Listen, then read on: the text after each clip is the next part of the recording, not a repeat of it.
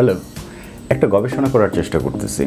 Truck বা তেলবাহী যে বড় বড় লরিগুলো আছে, এগুলোর নিচের দিকে, পেছনের দিকে আপনারা লক্ষ্য করে দেখবেন, একটা শিকল ঝোলানো থাকে। এই শিকলটা কেন ঝোলানো থাকে, এটা জানার চেষ্টা করতেছি। এটা দিয়ে কি অন্য গাড়ি টানার কাজে ব্যবহার করা হয়, নাকি ট্রিপ শেষ হয়ে গেলে এটা গাছের সাথে বেঁধে তালা মেরে রাখা হয়, যাতে চুরি না হয়? এই ব্যাপারটা জানার জন্য শুনতে থাকুন আজকের এপিসোড।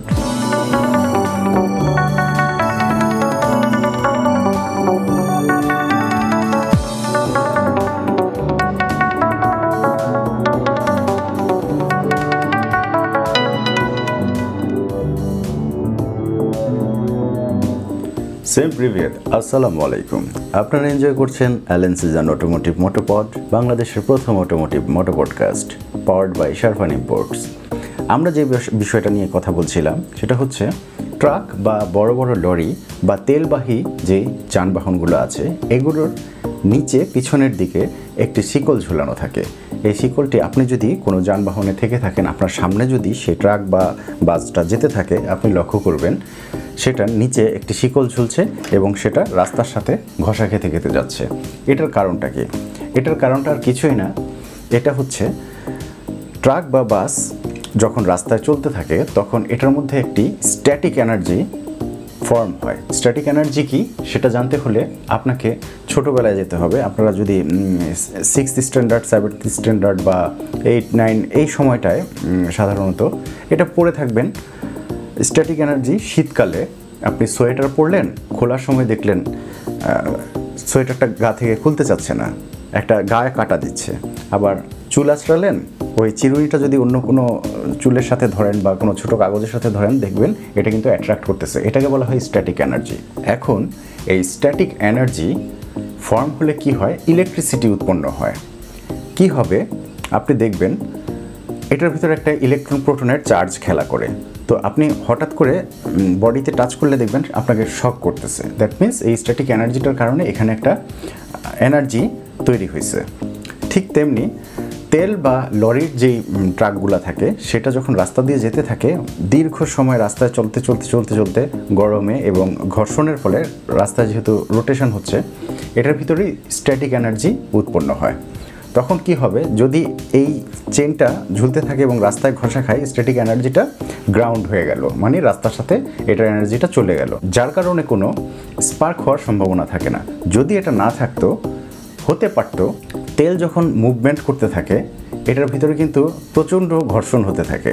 তো এই স্ট্যাটিক এনার্জিটা এবং ওই ঘর্ষণের কারণে যে কোনো কারণে কোনো জায়গা থেকে একটা স্পার্ক হলে কিন্তু ওই তেলের ট্যাঙ্কিতে আগুন লাগতে বেশিক্ষণ সময় লাগবে না এবং এটা একটা ভয়াবহ দুর্ঘটনার সম্মুখীন করতে পারে। তেমনি একটা কুসংস্কার আমাদের দেশে আছে, সেটা হচ্ছে বড় বড় বাসের পিছনেও এটা ঝুলানো থাকে। দেখা যায় সেই শিকলটার নিচে আবার একটা পুরানো স্যান্ডেল ঝোলানো থাকে, এটাও আপনারা লক্ষ্য করে থাকবেন। এই কালচারটা থেকে আসলো? এই কালচারটা আসছে মূলত আমাদের দেশে যুদ্ধ পরবর্তী সময়ে গুজরাট থেকে এবং পাঞ্জাব থেকে কিছু ট্রাক আসতো।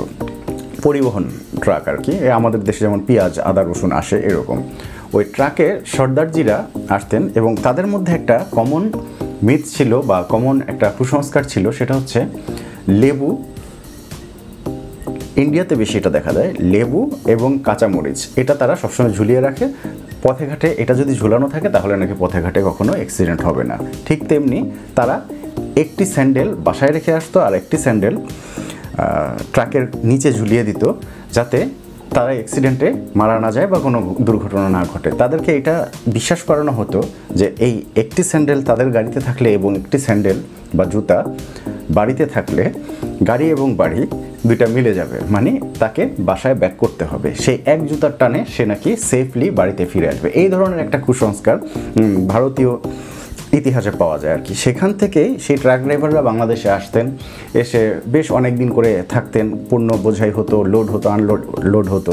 সেই সময় সেই কালচারটা আস্তে আস্তে আমাদের দেশের ড্রাইভারদের মধ্যে অ্যাডপ্ট হয়ে যায় এবং তখন তারা কি করে, আমাদের দেশেরও ট্রাক বা বাসের পিছনে এই ধরনের আপনার স্যান্ডেল ঝুলানো শুরু করে সিকলের নিচে স্যান্ডেল বাঁধতে শুরু করে। এই স্যান্ডেল বাঁধার কারণে আসলে স্ট্যাটিক এনার্জি কতটুকু যায়, এটার কোনো বৈজ্ঞানিক ভিত্তিই নাই।